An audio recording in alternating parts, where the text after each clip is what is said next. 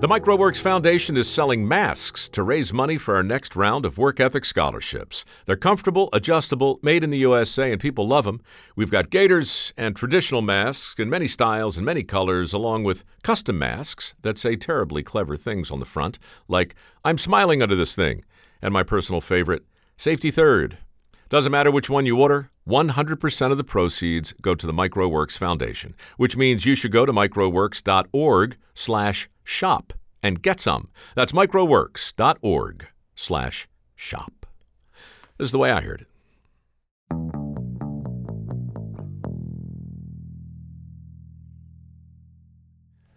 Tom Graph and Jerry Landis had built dozens of bridges in all sorts of challenging places, developing a portfolio of work that no one in their industry could hope to rival.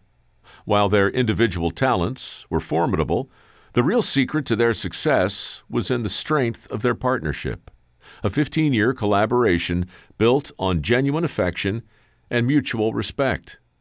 Now, they were about to begin construction on their most ambitious bridge yet. But there was trouble on the horizon. Can you believe what's happening in Vietnam? said Tom. How the hell are we ever getting out of there? Tom was pacing back and forth in Jerry's apartment, reading the New York Times.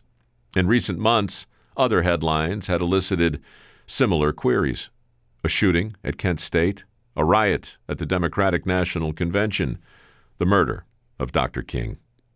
What was the world coming to? wondered Tom.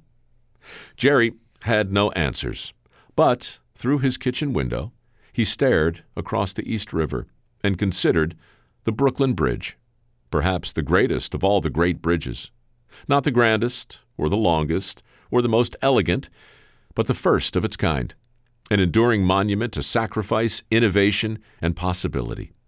Jerry had never built a bridge like that, and now, staring at the blank pages in front of him, he feared he never would. I've had enough for today, said Tom. We're just beating our heads against the wall.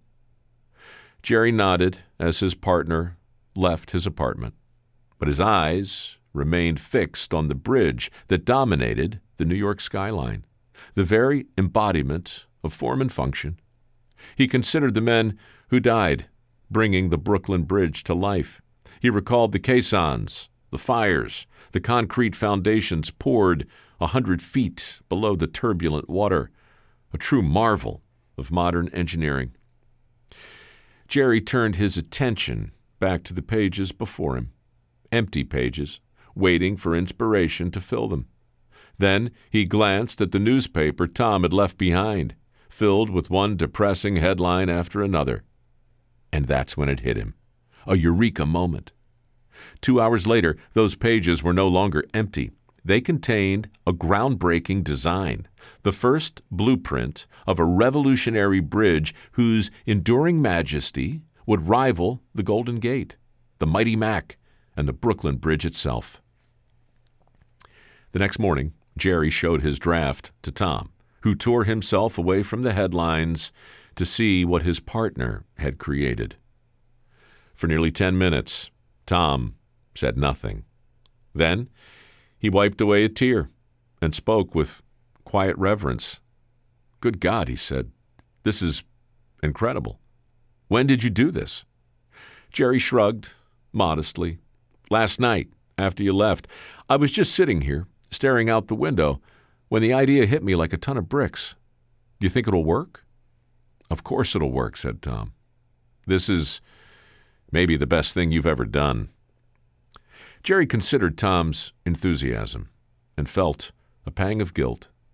Though people had once known them as Tom and Jerry, they were really Jerry and Tom. For it was Jerry who always took the lead on their projects, and it was Jerry who always got the glory, even though Tom was the only partner to have actually studied architecture. Maybe that's why Jerry invited Tom to take the lead on this, the best work he'd ever done. Maybe the best work he'd ever do. Are you sure? Tom said. Jerry smiled at his childhood friend. Listen to me, he said. Your time has come to shine. We're partners. If it's good for you, it's good for us.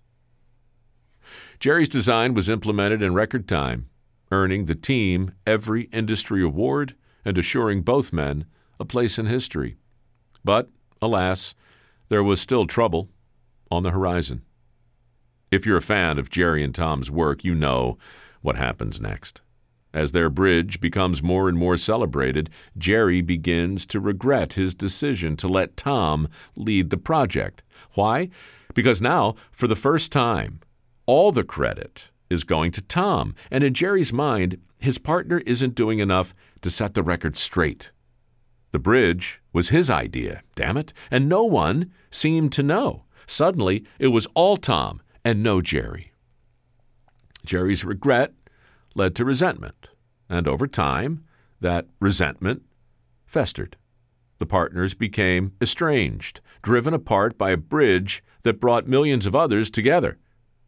Such is the legacy of Tom and Jerry's most famous work, the famous bridge, built five years after they changed their names back to the ones they were born with. A metaphorical bridge inspired by the turbulent headlines of a divided country. A healing bridge dedicated to all those who are weary and feeling small. A musical bridge that went to the top of the charts thanks to a designer of songs who once called himself Jerry Landis and his partner, a singer and former architecture student, once known as Tom Graph. Jerry and Tom, once known as Tom and Jerry, remembered today as Paul and Artie, the old friends who built a bridge over troubled water, a very sturdy bridge that nevertheless led to the tragic collapse of an amazing partnership called Simon and Garfunkel. Anyway, that's the way I heard it.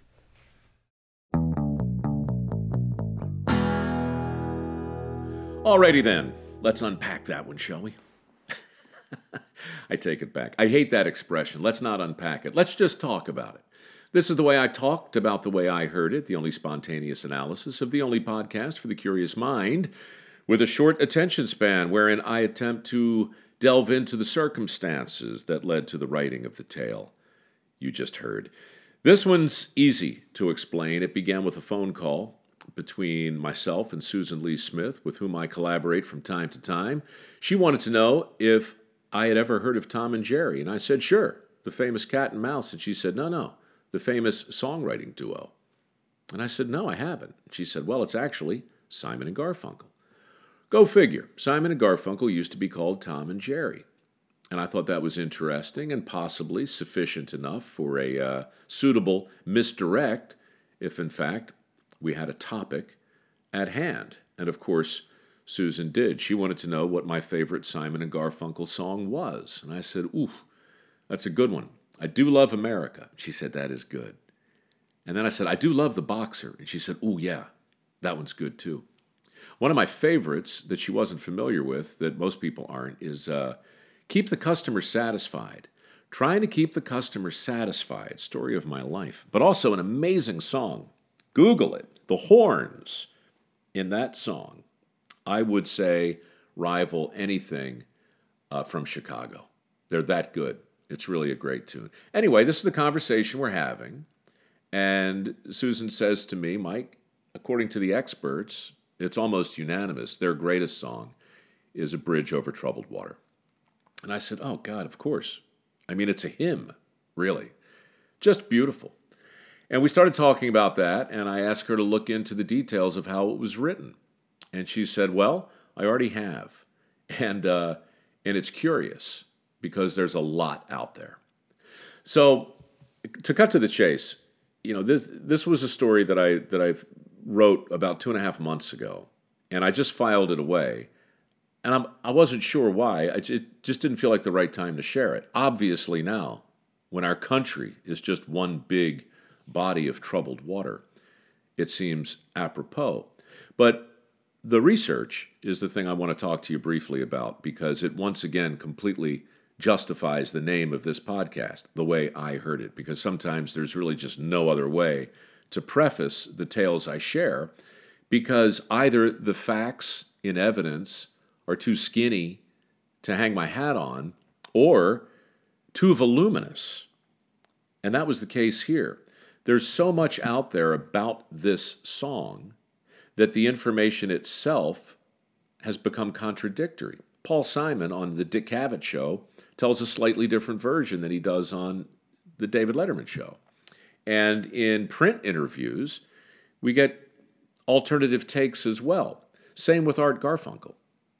This happens, right? You know, I mean, decades ago, people remember things uh, in different ways. And as they tell the story, it, it, it kind of takes a shape and a life of its own, right? So that's not really unusual, but it does pose an interesting challenge. And happily, the way I heard it allows me not to make stuff up. I would never just pull stuff out of thin air, but I will imagine scenarios and dialogue that are supported by the basic facts and evidence. And that's what's happened here. And it didn't come together for me really until Susan sent a link to a terrific interview. And if you're fans of Simon and Garfunkel, you should watch this. It's it's great. It's called The Story of Bridge Over Troubled Water. It's only 15 or 20 minutes long. But it features Paul Simon and Art Garfunkel talking about the song, confirming or at least vindicating much of what I shared in the story. But the thing that really got me was early, early on, Paul Simon says in this interview, quote, I have no idea where this song came from. And I just love that. He has no idea. He didn't he didn't sit down to write it. He sat down and it came out. I read uh, somewhere too.